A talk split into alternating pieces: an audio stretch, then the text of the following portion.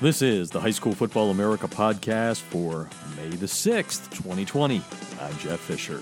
The High School Football America podcast is brought to you by GameStrat, America's premier sideline instant replay system with outstanding reliability and customer service and different plans priced right for every coach's budget. To get a demo, go to GameStrat.com or you can click on the GameStrat banner ad that's located on every page of HighSchoolFootballAmerica.com. Well, welcome to Rewind Wednesday here on the High School Football America podcast, and we are going to take you back to 2013 when the podcast was known as the High School Football America radio show. And boy, it was a fun show to do. As you'll hear me, because uh, we're going to play it in its entirety, as you're going to hear me say at the uh, open, I love small ball, meaning small town high school football. And this was the favorite one that I've ever done. Again, back in 2013, we went to the states of Utah, Vermont, and Wyoming. And what we did there was we talked about three schools, all of them state champs, and when you put all of the population together of those three communities of Duchesne, Utah, Cokeville, Wyoming, and Woodstock, Vermont, the grand total on the population 5,300 people.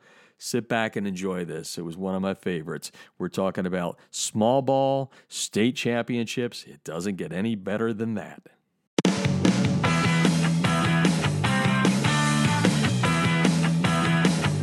Good evening, high school football fans. This is High School Football America for November the 14th. I'm Jeff Fisher, host of the show. I'm the founder of High School Football America and the editor in chief of highschoolfootballamerica.com. Welcome to a big, big show about small, small towns when it comes to high school football, and going to explain that in just a couple of seconds. But it's going to be a fun show for us tonight. Before we get everything kicked off, though, got to welcome in all of our partners that make it possible here. Kellogg's Frosted Flakes leading the way. Tony the Tiger, reminding you parents out there, you should always share what you love with who you love. Also brought to you tonight by the Debris Inhibitor Razor. Razor spelled R A Z U R. The TDI Razor at TDIRazor.com. 40% discount code available at highschoolfootballamerica.com. Just go on there and the code is there. So when you go to TDI Razor and it's R-A-Z-U-R.com, that's when you can put in the code and get 40% off of your order. This product is awesome. If you're a football player and you hate those rubber crumbs from field turf getting in your shoes, the debris inhibitor will take care of this. $14.99, but again, a 40% discount by going to High School Football America Com and getting the code right underneath the TDI Razor ad. Also brought to you tonight by the Maxwell Football Club. Become a voting member. Vote on college football's Player of the Year, the Defensive Player of the Year, and the Pro Coach and Player of the Year. Just $35. Sign up at maxwellfootballclub.org, America's oldest football club. And we're brought to you tonight by Webleets, webleets.com. Go there and fill out your free student athlete profile. Love the guys at Webleets Com. Well, as I said right at the top, it's a big, big, small, small show as we talk small ball here on High School Football America. And if you're new to the show, uh, you may not know about my love of small town high school football. If you're uh, a regular listener over the last uh, two plus years, you know that I love everything about small town football. The smaller, the better in a lot of cases. My alma mater, Wilson High School in Pennsylvania, still doesn't have lights, so I love the uh, the whole you know Saturday sunshine football and whatnot.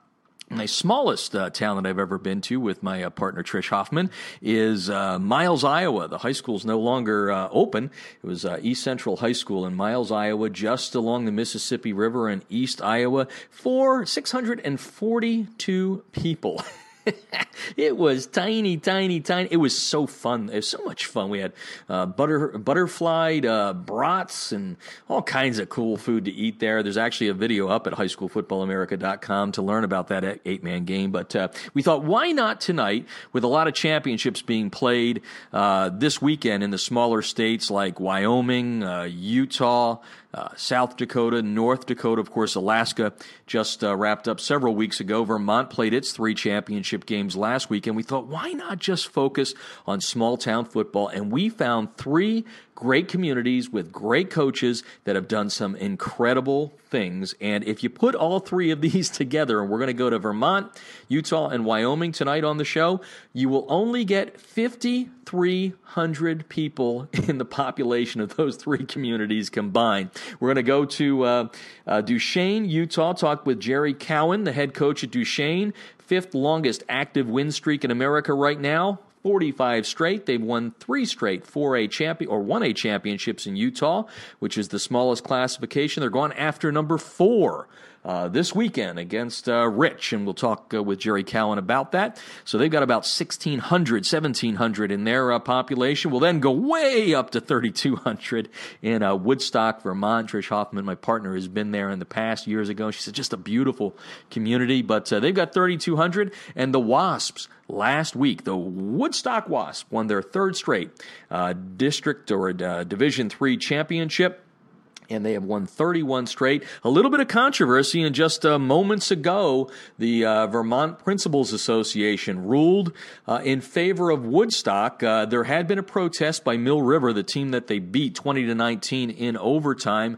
Uh, there was a controversial call at the end of the game, which allowed Woodstock to score its tying touchdown and then kick the extra point.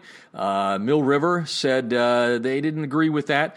There were there were cameras at the game. It was it it was on television. I, I, looked at the video. It's hard to tell either way, but the bottom line is the Vermont Principals Association denied the appeal uh, twice, once on Monday and then just moments ago.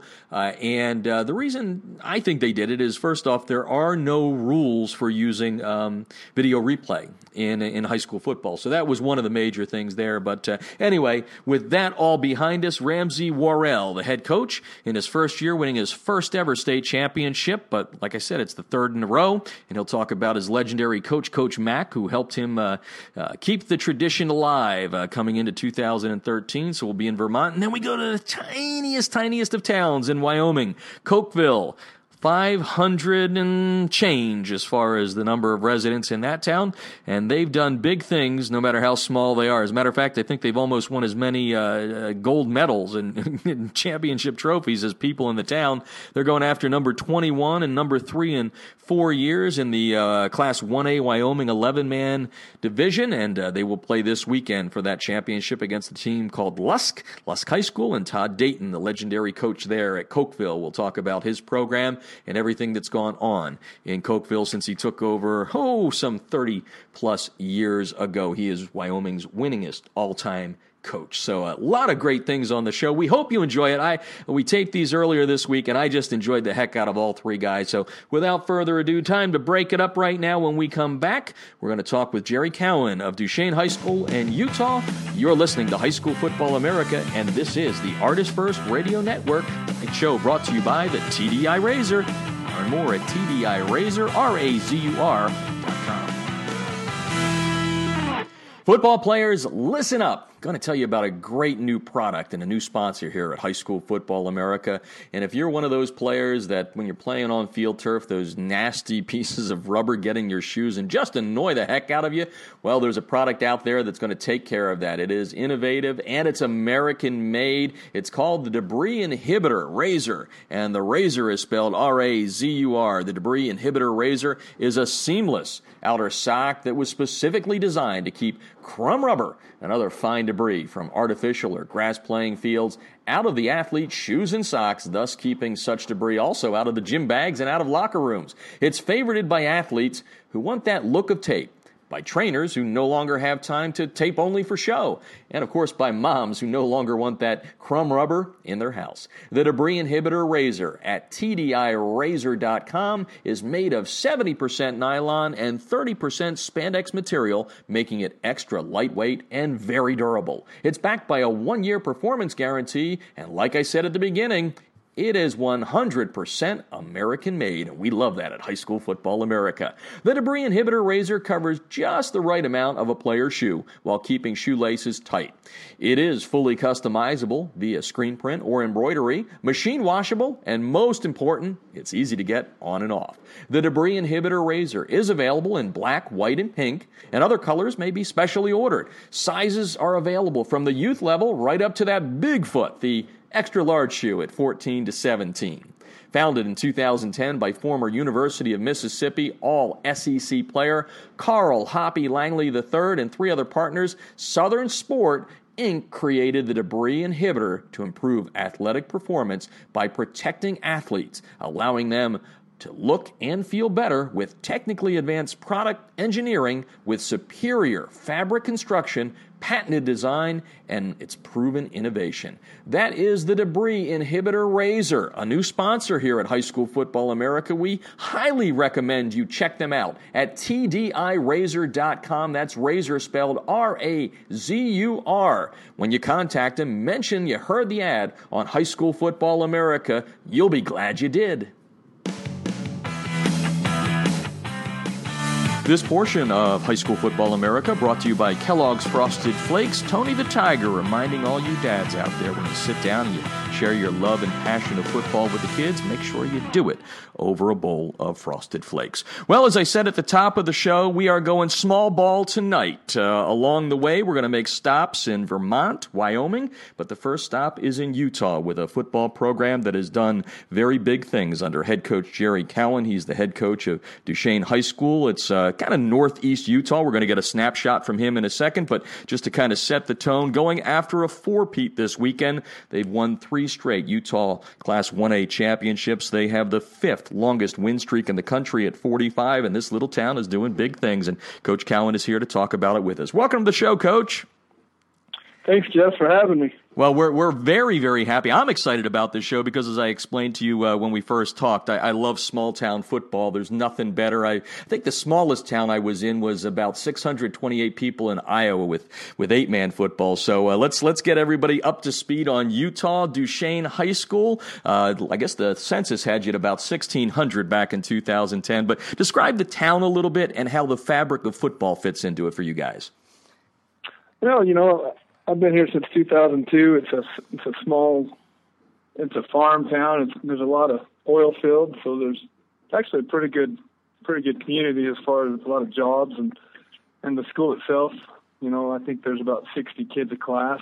You know, we've had you know in the 40s and up to you know 60 the upper 60s. So it's it's uh for most people that's a really small. You know, as far as for me, I think that's just the right size. we, we uh I think when I first came here, it was just a basketball town, and and now it's. You know, I think the football's kind of made it a little more popular, and and so far, you know, we've it's a good community. There's a lot of tough kids, and, and the parents are real supportive, and and uh, you know the kids are hard workers, and it makes my job a lot easier. well, let's let's take people back to the uh, to the early days when you when you first started because you're actually on your second stint here, and I, I, got an interesting question about what you did in between because I think you're the only football coach in America that that's ever had this experience. But we'll save that for a couple of seconds here. So take me back to those early days. It's a basketball school, as you said. What are some of the things that you did as as Coach Cowan to make sure that you put uh, put things uh, pointed toward football a little bit and began the foundation that is you know uh, uh, force going for four straight states? State championships? Well, I think the biggest thing was the weight room. You know, I think that's for me as a player when I grew up. That, that's what made me what I, you know, successful as a player, and I knew as a coach.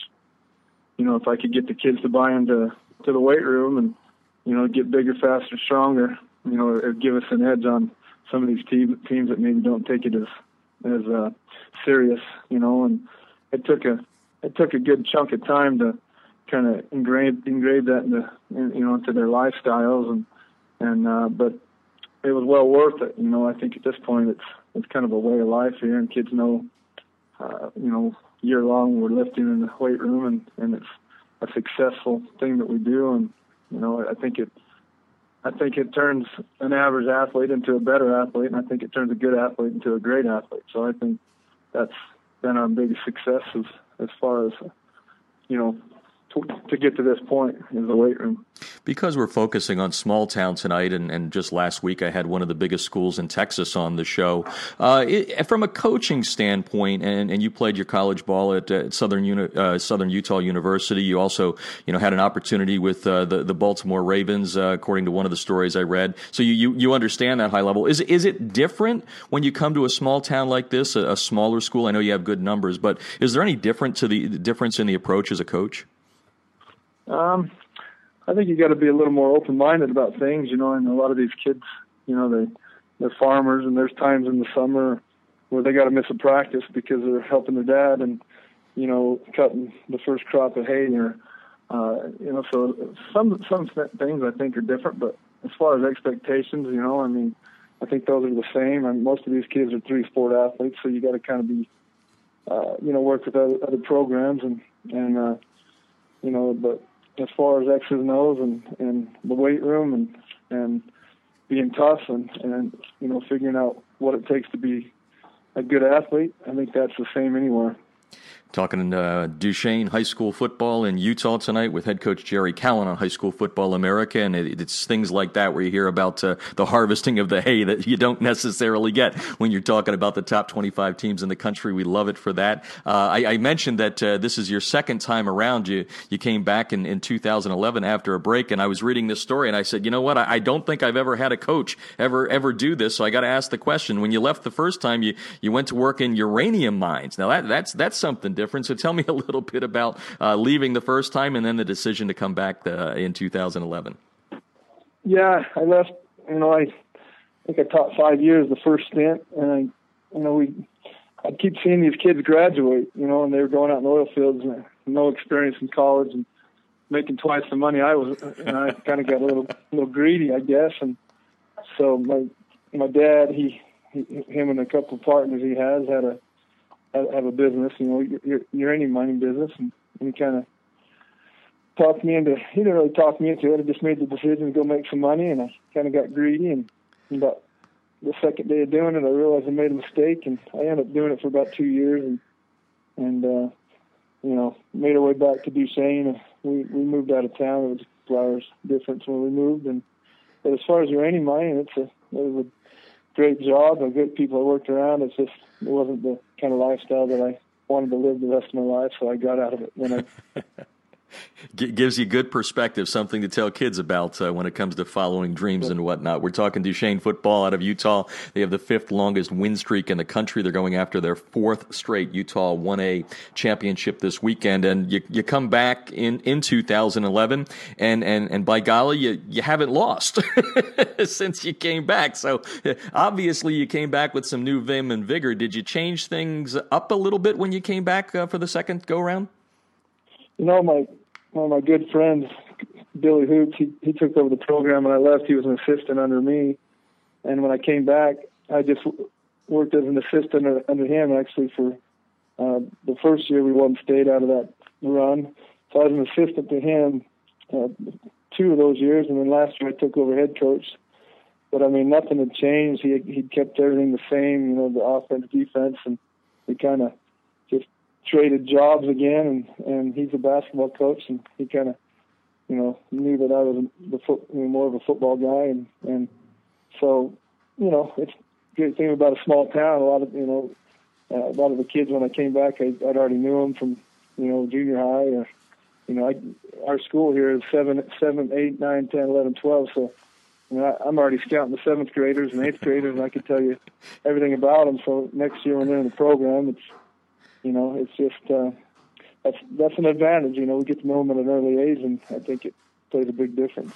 I love to hear that. When I went to school, I, I hate to mention this, but back in the uh, the early '70s, my high school was seventh through twelfth grade, so you had to grow up in a, in a real early hurry. So I can appreciate that. We're talking Duchesne High School football tonight in Utah. Jerry Cowan is the head coach there. He's just had the team on an incredible run, as you're, you're hearing about. And uh, one of the things in, in, preparing for this interview is uh, I, I, read the uh, the Deseret News, and we always have Amy Donaldson on here to talk a lot about Utah in the past. Uh, and and I noticed you, uh, like you said, you know one of the things you kept seeing kids graduate. Well, you you lost quite a bit of talent from last year. So so talk about some of the things that uh, you've done, and then we're going to get into some of the kids that are making a difference for the program heading into the championship game. But uh, how, how, difficult was it to replace uh, what was I think uh, in the report I read it looked like you had maybe three returners on each side of the ball. Yeah, you know, luckily a couple of those guys are, are two skilled guys, a quarterback and a, and a tailbacks, and I think just with with the two of them, and then you know, we had a couple good kids coming up that filled in pretty good. It was a, kind of our line was our question mark coming into the season. We've had a few injuries, but for the most part, we've had we've been pretty solid. You know, we we had some young kids step up, two sophomores, and and you know, my first years in the program, we were starting sophomores all the time, and in the last three or four years, we've had maybe one sophomore over those years, you know, start a game. So it just kind of comes to show how far the program's got, you know, gone, and and not having to rely on those young kids makes a big difference because, you know, whether even one A ball where we're at, I mean, it's it's tough for a freshman or a sophomore to compete against some of the older kids, and and uh, but you know we we've always had kids step up, and I think we I think one of the things we try to do as coaches is, is get the most out of the kid, you know, every kid we can, just like any other coach, and you know I think our assistants and, and I think the coaching staff we have do a great job of that, getting you know getting the most out of a kid, and, and that's all you can ask for, and then you, you know from there you just accept the the outcome of a game or something, you know, anything like that. But just try to develop them the best we can, and and so far we've done a pretty good job of doing that. Yeah, 45 straight. I think that's pretty darn good. Jerry Cowan on the line with us tonight on High School Football America, Duchesne High School in Utah. Uh, both stints here, 64 and 17, your overall record. And you mentioned uh, your your quarterback was coming back in, in, in Trent Roberts. So let's let's talk about him, and then tell us some of the other kids that have made a difference for you this year on the offensive side of the ball, and then we'll flip the defense. Well, Trent, you know he's he's a stud. He's he's a senior. He's a quarterback and free safety. He's about 200 pounds. He's about six one. I I think I physically I'd put him up against any kid in the state. You know, for his size and you know speed. He's he's a great leader. He's I guess he as a coach, you know, he's a it's time to get out of class. I noticed that. That's cool, but I, yeah. I, it, gave us a little, little, little bit of a break, and it shows that you're really out of school. yeah, but yeah, go ahead, keep going. Well, you know, Trent, he's he's one of those kids that he he likes he likes football. You know, I mean, a lot of people say that about people that you know they like football, but this kid, you know, he wants to play college football. He he he loves inflicting pain on the other on the opponent. You know, he he it's almost kind of scary to say that he you know if he was to hurt a kid on the field he would probably be glad and that's not nothing you wish upon someone right. but he he's out there he treats it like a, a battle and and uh you know he's very very physical a lot of big hits this year and uh as far as have a quarterback he's he's he can run, he can throw, he does a little, you know, he's just a great leader. He's a great kid. He's he wants to be in the military. Uh, so he's got a, you know, goal of his, you know, his future. He, he's always looking ahead, and you know, as a quarterback, I mean, that's kind of what you want as a guy that knows where he wants to be and, and has goals, and you know, he leads our team, and he's, he's, uh, you know, I, I think he's a great kid, and I think he's going to make a good college player too. So tell us a little bit about the the, the, the other guys on the offense. Uh, you, you, had to rebuild the line, as you said. Uh, get some kids' names in there uh, to to tell us about uh, what they've done to to keep this streak alive and get you to another championship game. You know, Matt Years, another running back that's a return. He's a he's a, about 150 pounds soaking wet. You know, he, he's the fastest guy in the field, no matter who we play. You know, and he's he's been kind of our offensive you know, leader when we need a big. I think he's had four or five uh, kick and punt returns for a touchdown this year, and so he's been a stud. And then Colin Moon, Colin Moon was actually a, one of our running backs last year, and we asked him to move to to the offensive line this year, and he he uh, said as long as I can have number 69, I'll do that. And so, so gave, gave him his number, and you know he's been one of our probably our best offensive linemen. You know, and that's one one one thing about one A small town football is you can take a kid that's a tough kid that's athletic, and even though he only weighs 160 pounds, he can be a, a pretty darn good offensive lineman at this level because you know a lot of the kids are going against are you know under 200 pounds. You don't see a whole lot of 200 plus pound uh, defensive linemen at this level. So you know those three I think have been our kind of our biggest uh, contributors, and then we've had a lot of other guys that right there. You know, I could go through the whole team, but we'd be here all day. well, let's let's see if we can get some different names in on uh, on the defense. Uh, notice you guys are giving up uh, just a hair over ten points a game, three shutouts uh, along the way. So tell me a little bit because defense wins championships, right, Coach? So tell us a little bit about a couple of kids on that side of the ball. Yeah, I'm a defensive guy, so I, I that's what I like to coach. But you know, as far as I call him I think our leading tackle, him and Roberts are right there. I actually saw him this morning. And I think Colin's one tackle ahead of Trent. He was pretty upset about it. So he's going to make sure he takes care of that this week. On the last game, try to take the lead on the tackle. I think that's you know pretty neat that they're competing against each other. You know, there's nothing wrong with trying to lead the team in tackles. So, so mm-hmm. those two are tacklers, and then Matt Dye, he's he's a he's, a, he's our fullback. He's our B tackle. He's about 220. He's he's kind of a horse in the middle. He kind of, you know, it, it seems we got him in shape. It kind of he kind of took a few games to get in shape, but he's finally to where he can go. You know, most of these kids all go both ways. Force. I mean, if you're if you're a good player, you're going to play offense and defense at this level. So he's try to you know try to give him some rest on defense because he uses a lot of that energy on on offense at fullback. But uh, those two and the Braxton Spencer, he's our corner. He uh, he actually made a lot of big plays this year. I think the one game against Rich High School, who who we actually played this week, you know, for the state championship, he uh, he took an Rich was running a little option to the right, and he kind of they pitched it, and he kind of stole it, jumped in front of the kid, took it about 60 yards, and that kind of gave us we were actually losing at that point, and and so he's made a few big plays like that, kind of uh, things that we didn't really expect. That he he's uh, you know kind of honestly probably single-handedly won that game for us, making that play. So, you know, we've we've had a lot of in the last couple of years. We haven't had really a close game, and this year we've had four or five games that that were actually you know one one touchdown games and there's the bell again. there's the bell. If you're, you're, not in class, you're tardy at this point. and, and, if you wanted to get off the interview, you could have been saved by the bell. But we'll keep going on. You mentioned uh, you mentioned that uh, you guys uh, had a tight one with Rich, and that's who you play in the one A championship game. You won back on October 11, 2019. You beat him in the uh, the, the, title game last year, 28 nothing. Um, you, you, so you, you, know what it's like to, to play once and then play twice. Uh, the second one being for all the marbles. So so as uh, take us inside what you're doing. Do you change things up, or is uh, Duchesne High School Duchesne High School no matter when, where, and how uh, you're, you're playing a football game? Well, that's a good question. You know, that's that's something you got to decide each week. You know, you can't change things up each week, and you know, I mean, we've had our moments where we've done a little wrinkle here, wrinkle there. You know, and this week, you know, it's kind of at that point right now where we've got to kind of decide the game plan in the next day, you know, 24 hours, and and there's some questions that we're still trying to decide on what we're going to do with this and that. But you know, we'll we'll keep it pretty much simple as far as we know everything about them. You know, they know everything about us.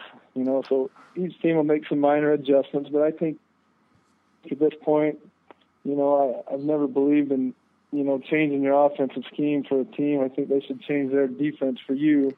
Mm-hmm. You know, but it's it's always good to have a couple a couple little things, but I mean, it seems like when you start trying to put in new stuff the last week of the year, you just at this point, why? You know, we have there's a reason we're here.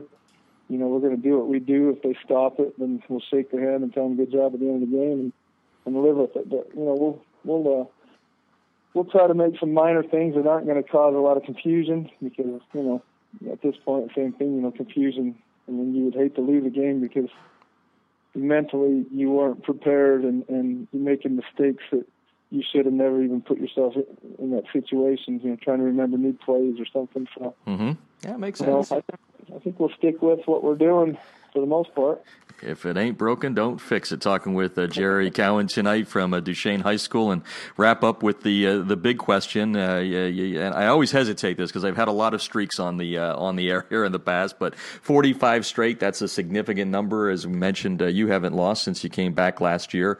Um, how important is the streak, if at all? Obviously, championships mean something. You're going for four in a row, and it has shed a little bit of light on you because you broke the state record and all that. So, so kind of put into words what the streak means at this point without putting too much emphasis on the fact that you have won 45 straight?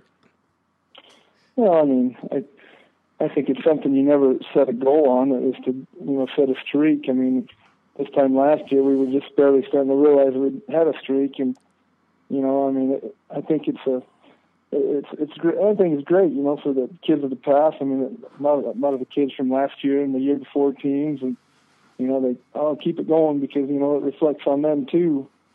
You know, so but at the same time, I mean that was last year's team, year before's team. This year's team's 12 and 0. you know, we we've done a lot of good things. We we've uh, you know, it just happened to be we had a streak coming into the season, and and you know, and you know, the kids talked about it a little bit, but they know the task at hand. They know the team we're getting ready to play.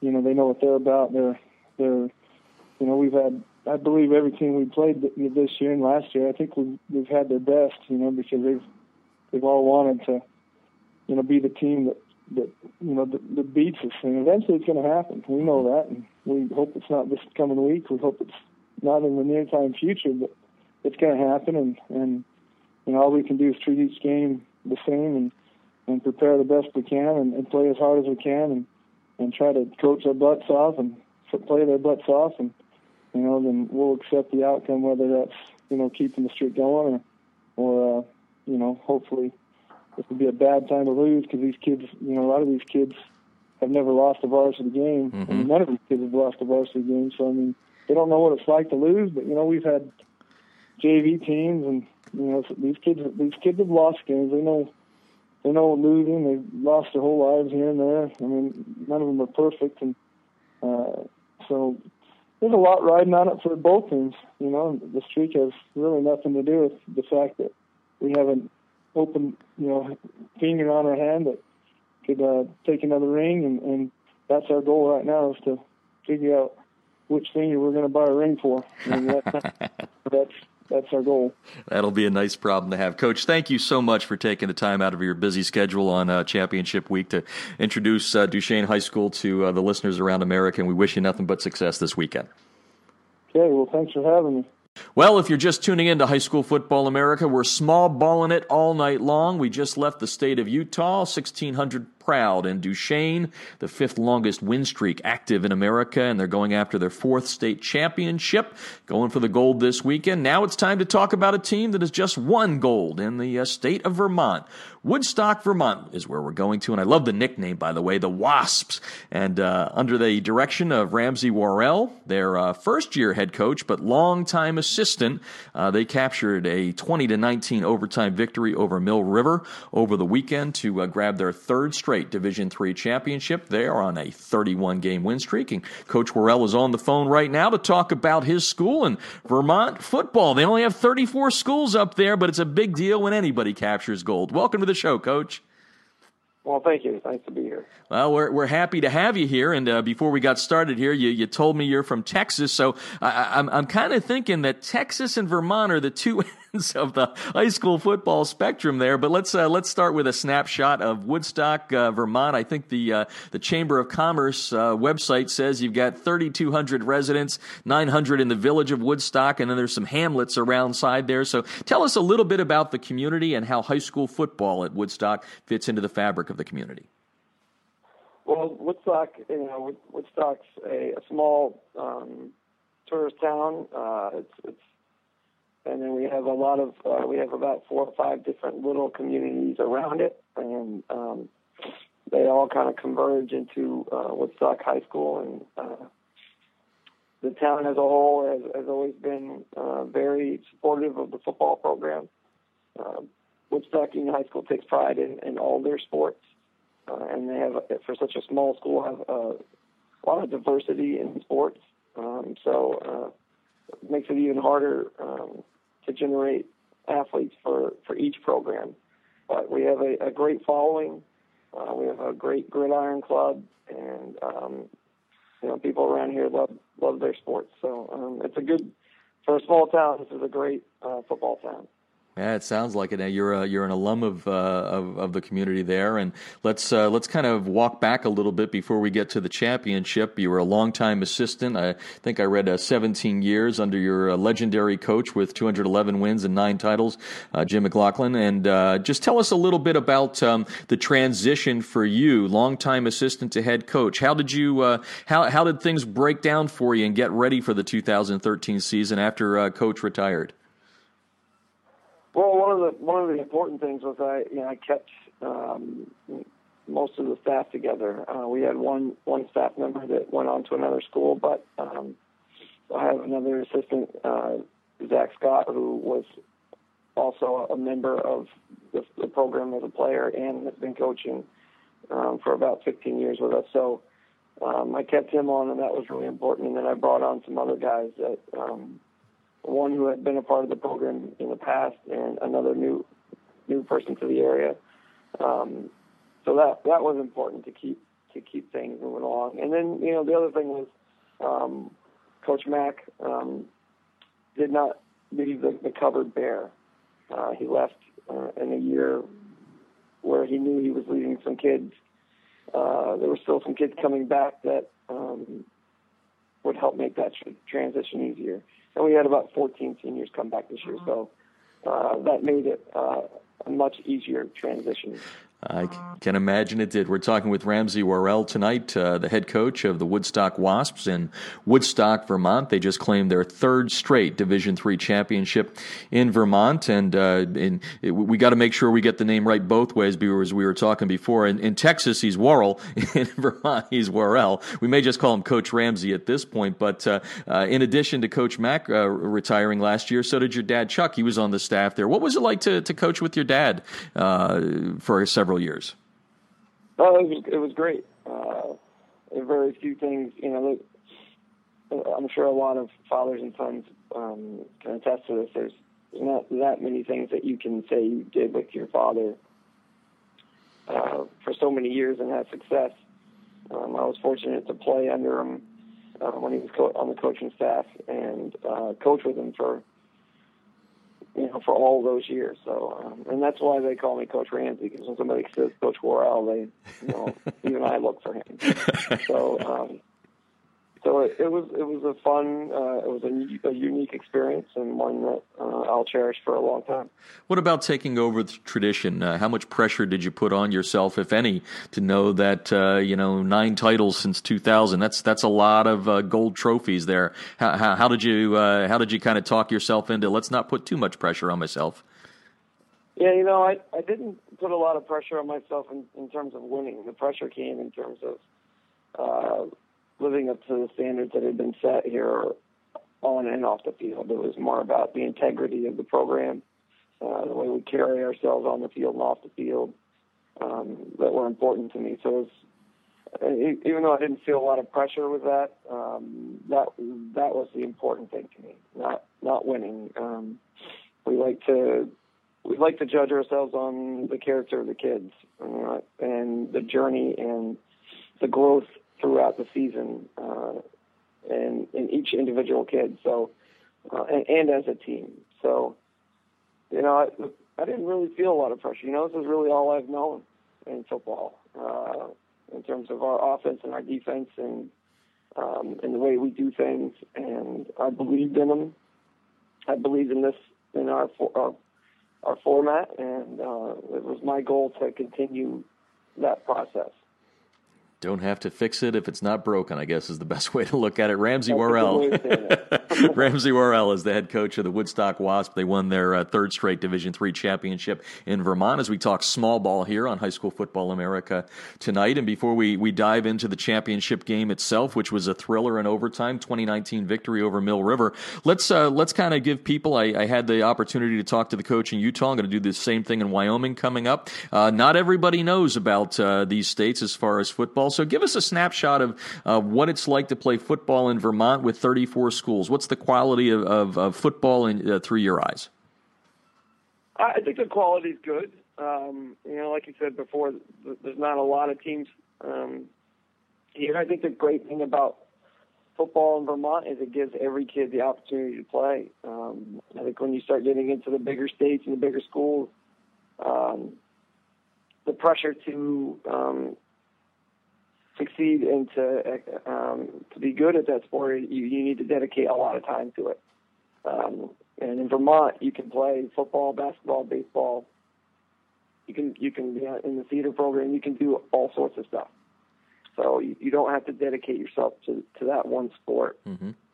Uh, this is a great place to play football. I've you know, growing up in Texas and knowing um, knowing what that football is all about and Friday Night Lights. Uh, all those things. Um, it was definitely uh, an eye opener when I moved up here, but I've I've come to um, to love it. Uh, when fall comes around and you see the, the leaves change and you're going onto a football field and you're just surrounded by you know blues or uh, oranges and reds and greens and yellows, and it's it's very picturesque.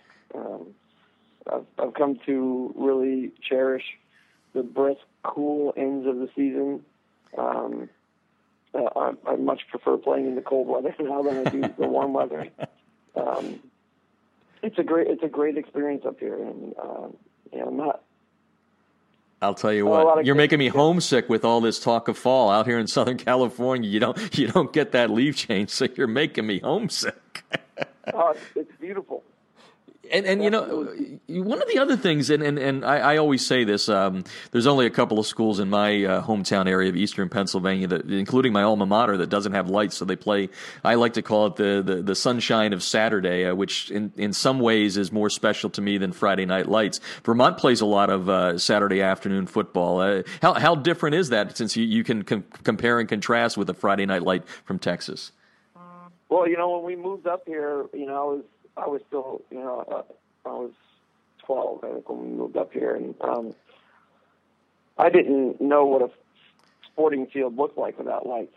You know, every field in Texas has lights on it, and uh, so I was surprised to see that fields didn't have lights up here. Um, and uh, for a long time, and we have lights at Woodstock now. Um, for a long time, I was a component of lights because that's what I grew up with. Mm-hmm. Um, but now that we have them, I find myself cherishing the, the games and the teams that we play that don't have them. Um, it's a different experience, and uh, um, I, and a small part of me misses it. Yeah. Uh, but it, it's playing on Saturdays is, is a lot of fun, yeah. uh, especially especially in late October when uh, we're in full bloom and some of these fields are surrounded by nothing but trees. Uh, so it's it's it's very colorful, and, and uh, I think it's a lot of fun for the kids. It's a it's a different experience, that's for sure. Yeah, no, and that's why we're doing this show to give uh, the listeners what goes on. High school football is uh, no different in Vermont than it is in Texas in many ways, getting the community all wrapped up. We're talking with uh, Ramsey Worrell, head coach at Woodstock in Vermont, and now uh, now to the championship. You guys won your third straight, an overtime thriller over uh, Mill River, twenty to nineteen over the weekend. It was your tenth for the school, tenth overall state championship. You win it in your first year, so you got to live up to your own self next year. But let's uh, let's talk about the game itself. Get some kids' names in here. Let's uh, let's start first with the fact that uh, you, you, guys kind of cruised through the regular season, uh, beating, outscoring opponents by 33 points, but you found yourself down 13 nothing. Take us into the the, uh, the the huddle there and tell us what you're telling the kids about not giving up. Well, at halftime, it was it was all about you know. Um, you know, it was a gut check time. You know, we, we knew we were capable of moving the ball. Uh, we knew uh, what we wanted to do offensively and defensively um, was was going to work. Uh, we had to change up a few things, but for the most part, it was just about getting and sticking on blocks and um, you know having a, a will and a determination not to not to give up. So. Um, we we had been in games, you know, I was fortunate. I've, I've been involved in a game like this my first year as an assistant coach. Uh, we had an overtime game all the way back in 1996. And, uh, it was eerily similar. It was 14 nothing in the first half, and then it was just grinded out, um, will it to happen in the second half, and it was 14 all at, at, at the end of the game, and uh, overtime field goal to win it. So I had visions of that, um, having been in that situation before, and I knew um, I knew I had a, a mature group of kids. Uh, I knew um, I had a tough group of kids, and I knew they were going to come out and, and give it everything they had. And that's what we did. We just grinded it out, you know, four yards, three yards, five yards, whatever we could get. Um, and uh, we were able to uh, really step up the intensity on the defensive side of the ball and put some pressure on them and uh, give ourselves some good field position and some good opportunities to, to move the ball and we'll talk about the uh, game-winning kick in a second. But one interesting thing that happens in a in a handful of states, especially the small states, is you you you face an opponent in the regular season, and there's pretty much a good chance that you're going to meet them again in the in the championship game, and that was the case with with you guys this year. You beat uh, Mill River in Week Five, 42-28, and then you have to go to overtime in this one. How difficult is it, and and what do you change up if anything going into that second matchup? Uh, we like to change up a few things. You know, we like to work on things all year that um, that you know, if we don't have to use it, we don't use it so that we can use it later on in the season. Um, and we went into this game with a few things that, that we wanted to use that we they hadn't seen before. Um, and they're a well coached team, and I, and I was pretty confident they were going to try and do some things that they hadn't done before. Um, so it, it was, you know, other than that, we there wasn't a lot. Um, defensively, we did a lot of things that we hadn't done the first time. Um, but other than that, there wasn't a, a lot of changes. Okay, so let's take us to the end of the game. You fought back, uh, go to overtime. Mill River scores. You block the extra point. You then score. It's tied at 19, and you've got a young man with not a whole lot of uh, football experience on the sidelines, waiting to try and win you your third state championship. I understand you, you said something special to him to take the nerves away. Tell me a little bit about that. That was Nikolai Davis, and he's a first year player. Um, He's, he moved here from Russia, and uh, he was more of a soccer player uh, coming from Russia than a football player. But uh, he had already missed uh, a PAT earlier in the game, um, and he was kind of walking the sidelines with his head down a little bit. So I knew it was on his mind, and um, you know I wanted to take it off of his mind as quickly as possible. Uh, when you when you have somebody from from another country um, who hasn't been in the in the states for that long, but uh, you know, you start going through your head about things that you can talk to him about. Um, and, and my first thought was to you know ask him about his favorite teams or or you know what was his favorite college team or NFL team, but it dawned on me that he may not have it. so so I went to you know something that I enjoy, and that's food. And uh, you know, I asked him what his favorite food was, and uh, thinking his response was going to be uh, pizza or hamburgers or something like that. His response was potatoes. and uh, you know, so we had a conversation about potatoes and and, and bacon, which is a, uh, something I like to eat. And uh, I just wanted him to think about anything other than uh, kicking a game-winning PAT. Oh, that's awesome!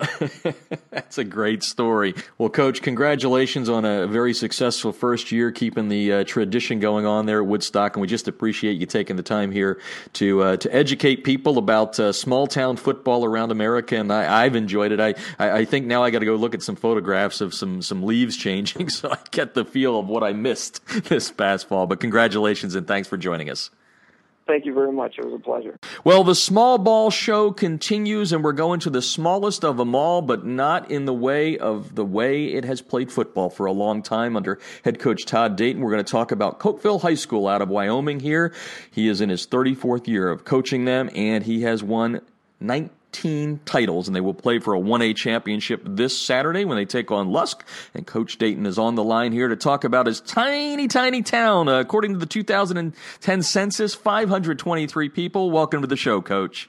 Hey, glad to be here. Thanks. Well, we're happy to have you here, and uh, I, have said to uh, other people that we've had on the show tonight, small town football just makes my heart beat. And the smallest I've ever been in to personally watch football was eight man in Iowa with 642. So you guys are, are, are topping that or lowering that. I'm not quite sure which, but uh, give give people a thumbnail sketch of, of Cokeville, uh, where it's located. I know it's on the western border of Wyoming, and then tell me how football fits into the community there. Well, Cokeville is, like you said, is located in the southwest corner of Wyoming. And uh, if you looked at our our town, our football field is in the middle of town, and uh, football is very important in Cokeville. Uh, fans and community and our players, uh, football's number one, and uh, it's exciting. Can't, we, uh, can't even imagine like it. well, can you take us back? Uh, you're you're you're the state's winningest coach, uh, closing in on 300 victories. I talked about the state titles, but take us back to the uh, the, the 70s when you take over the program there. What uh, what did you do in the 70s that's still living and breathing in 2013 when it comes to your football program? Well, I grew up in Cokeville, so I in 1980 is when I came back home and uh, when we started our started, and the first thing I did was hire my best friend Keith Nate as an assistant coach, and he's been with me all the way through. and he's still here. So we've got continuity. Uh, we've uh, had the support of our administration, and to be real honest with you, I'm the luckiest guy ever because I get to work for Cokeville High School and, and be around good, good people. What's the quality of football in Wyoming? Well, I think it's very good. You know, we don't have the numbers of other states, but uh, we make do with what we've got. I think that's probably the key ingredient. Uh, you know, we get out 25, 30 kids for a season, and that's what we got. And we've got to make that work. And through a lot of hard work and effort, that's what happens. Uh, you know, we play in snow and rain and heat, and uh, it's football, right? If you wanted to it's basic football is what you get in, in Wyoming. Well, uh, let's let's talk about heading into your championship game. You're playing for the 1A championship game in 11 man football in Wyoming. Uh, you're going after another title. You've won 18 of them. Uh, what have you learned through the first uh, you know large handful of championship games that you are uh, you know putting into play this week as you prepare the kids for the for the game against Lusk? Very simple. Remember what got you there and we're not going to deviate from that. If it ain't broke, don't fix it, right? Correct. We're talking with Todd Dayton tonight. He is the head coach of Cokeville High School in uh, tiny town and on the west side of uh, Wyoming. There, I was looking at the map. I guess the best way to describe it, I see kind of uh, Utah and, and, and, Idaho coming together there. Let's uh, let's get some of the kids by name into uh, into the show here. Some of the kids that uh, maybe the seniors that have played a, a, huge role. This is your third championship game in, in four years. Tell us some of the kids that that really should be noted for all the success because you do the X's and O's, but the kids have to execute. That's right. We can make the best game plan in the world. If those kids don't get the job done, we're not going to win. Uh, our seniors uh, have played just a very important role in our football program this year. Our two captains, uh, uh, Brock Tigert and uh, Jonathan Fiskus, just two, two. You couldn't have a better better kids to work with. They they lead they lead us, and uh, Brock is an offensive lineman, and uh, Jonathan's a defensive back. Uh, they've just been been super all year. Uh, we have. Uh, I'm trying to think. Uh, uh, Calder Vwig, an offensive lineman, is a senior. Uh, he plays both ways, offense and defense, and we have quite a few of those kids that do that for us. Uh, we have Cody Nate, big defensive end, offensive tackle that, that's played very well. He's been hurt the last couple three weeks, but uh, hoping we get him back this last last ball game. And uh, uh, uh, Braxton Delgado, he's kind of our uh, speed back. Uh, you know, he he's just made big play after big play for us all year and those guys have kind of led us through this this year to where we are now. Well, let's talk about um, last year, and and I mentioned uh, you're going for your uh, third uh, straight title or third title in four years. You were going for your third straight last year. You got tripped up in the the semifinals. I'm I'm sure that uh, there's always learning within losing. So uh, what what did the uh, the the team learn in that semifinal loss last year that has kind of helped you get back to the title game this year? Well, like I told the kids at the beginning of the year, I wanted them to have a, a long memory. that was a very a game that we thought we should have won and we didn't. We didn't play well. We didn't make plays when we when we needed to, and I wanted them to remember remember how it felt, remember what we didn't get accomplished, and uh, that's kind of led us all the way through this year. And we had the opportunity to play the same team this year in the semis, and we were able to get the job done. That team being Southeast. Now, I read a, a story preparing for today's interview uh, in the, uh, the the Casper Star Tribune, and you got Luskin. It, it looks like uh, it, it's a meeting of opposites uh, at this point. I, I, I, couldn't believe this number when I read it. Said that Lusk is allowing only 78 yards per game, an incredible 1.8 yards per play. So their defense is pretty darn good. Only six touchdowns. Now you, on the other hand, uh, putting up some good points, 43 points a game, uh, averaging 300. 193 yards. So what happens when opposite powers meet? What's the what's the game plan going in? Well, uh, they are big, strong, and, and fast, and uh, we're going to start chopping it, chopping and chopping and chopping. Hopefully, we can get that old tree to tumble. uh, we're going to go at it. and We're going to go take it right at them, and we're going to keep pounding at them, and uh, hopefully, we'll get some, be able to to get a few big runs and then throw the ball when we want to, and and hopefully we're going to be able to do that. Have you ever heard of a team? Uh, maybe it's not so unusual in Wyoming, but those are some stunning numbers. I mean, 78 yards is all you're allowing. That's that's pretty impressive. Have you ever heard of anything that that big or no. small? and they haven't been scored on. I mean, last week they had it was I think they'd gone seven games without anybody scoring on them. Oh wow! Sixty shutouts.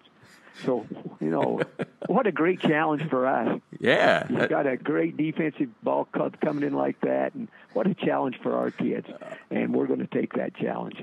Talking with Todd Dayton tonight. He's the head coach of Cokeville here on High School Football America. Small ball, about 500 in the town. You, you mentioned your longtime assistant, but uh, we got we got some of the kids in there by name. Um, it, it, doesn't get done without your assistant. So uh, let's let's talk about uh, your staff. How how important are they when it comes to Panther football?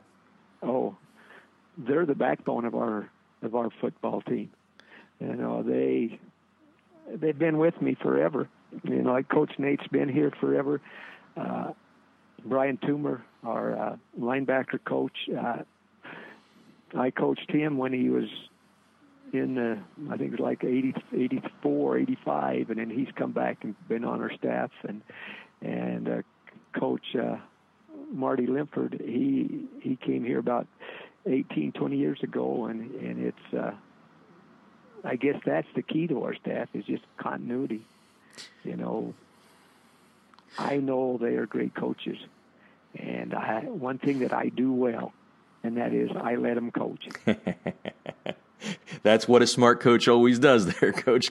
Todd Dayton on the line with us tonight on High School Football America. Tell, how far uh, you, you, play at the University of Wyoming, the state championships? How far is uh, Laramie from uh, from Cokeville? Five hours. Five hours. So, so do all 500 people make the trek? Well, I hope so. we will have a, we will have a, uh, our fans. Our fans will be there in full support. Uh, that sounds like a lot of fun. Well, let's wrap up with this. You've been doing it a long time. I, I can I can hear the humbleness in your your voice, but uh, I've got to ask these questions. Uh, closing in on 300 victories, all the state championships. Uh, how how different is number one versus uh, number 19 you're going for this weekend? To be very honest, I have had haven't been able to sleep all week. I've been nervous. I don't think there is any difference and if there were, that was when I need to get out. But uh, I'm excited. this is what we've been we've been working for all year, and uh, this this is what we're about. This is what Cokeville football is about: is state championships. And uh, uh, I don't think there is a difference. I'm, I'm a little more experienced now, but uh, you know, I don't think there is a difference. I love that that that answer, and let's let's wrap up with this. When you when you hear the the numbers that I said, you know, uh, coming up on 300 victories, all the state titles, what uh, what comes to your mind? You, I know you're you don't sound like a guy that's ready to reflect or retire at this point, but when you you kind of hear those numbers, what what goes through your mind? Oh, I just think how blessed I've been. I've been able to get up every every morning and do what I love. What more can you ask? I've been surrounded by great people. Uh, my family, my wife, they support me 100%, and I just every year we've got great kids that want to want to learn and want to get better, and then uh, just great coaches. And you know, if I had to say anything, is just man, have I been blessed. Well, that's well said. And you just said something there, and I, I think I'd be remiss if I didn't have you answer this question since you, you mentioned your wife and all that. Uh, most people don't realize uh, what it takes, no matter what size uh, football program you're handling, uh, time wise, and all that. So, uh, uh, your wife, let, let, let's, let's give her a little prop here. How, how important has she been in your long career? Oh, she holds it all together. You know, we've, we've got a family of five, and man, she that's that's one good thing I did is when she when I asked her to marry me, and, and, the, and she said yes. That's a that was a good thing, and uh, she's been by my side for a lot of years, and uh, and uh, she knows when when it's time to get serious, and she gives me my time, and that's that's very important. What's the best advice she's given you as a football coach? You haven't had a lot of losses, you haven't had a lot of uh, things other than victories there, but has she given you a nugget or two, or she's like, uh, Coach Dayton, come on, let's. Uh, I'm, I'm, not your wife anymore. You need to do this. Is she giving you any of that good stuff? yeah.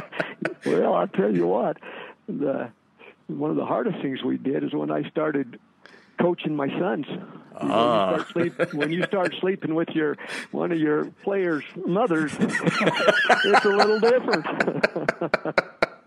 and, uh, uh, she has she always has a lot of advice like you better win. She's into winning, and I and, and I am too. Well, Coach, it's been a pleasure to get getting to know you here on the air tonight, and and uh, a little bit about your program. This is what makes uh, this show fun to me because again, uh, everybody knows who's in the top twenty-five uh, for USA Today or Max Preps or whatever. But uh, to be able to shed light onto communities like yours, where you can hear the kind of passion bubbling out of your voice, is a lot of fun. So thank you very much for joining us, and and best of luck on Saturday. All right, thank you. And later on that week, Cokeville picked up its third state championship in Wyoming in four years. What a great, great show. Hope you enjoyed our Rewind Wednesday all the way back to 2013. Want to remind everyone that we've done over 400 High School Football America radio shows and podcasts, and they're all free. You don't have to pay a cent. They're all free there. We're all sitting around looking for things to do. How about a little high school football to take your mind off of COVID 19? So check it out at highschoolfootballamerica.com. The High School Football America podcast is brought to you by GameStrat, America's premier sideline instant replay system with outstanding reliability and that oh so important customer service. And don't forget, they have different plans that are priced right for every coach's budget. To get a demo, go to GameStrat.com or you can click on the GameStrat banner ad that's located on every page of highschoolfootballamerica.com. You've been listening to the High School Football America podcast, and I'm Jeff Fisher.